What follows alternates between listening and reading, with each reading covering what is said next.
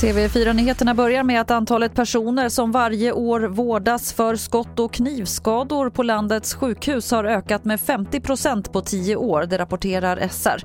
2010 var det 785 personer som fick vård för sådana skador. Tio år senare är den siffran över 1600 och det är knivskärningar som står för den största delen. Så till Malmö där polisen fick larm igår kväll om två hundägare som hittat flera metallfyllda bullar längs en gångväg. Och det här har hänt flera gånger den senaste tiden i Malmö. Så sent som i förra veckan fick en person ta sin hund till veterinären efter att den fått i sig bullar med metallbitar i.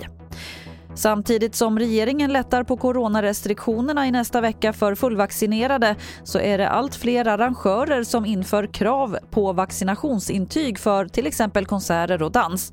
En av dem är Ersboda Folkets hus i Umeå som vill att regeringen inför vaccinintyg. Det ska vara en trygg plats för våra besökare. Punkt slut. Alltså det, som Folkets hus så de ska känna sig säkra hos oss.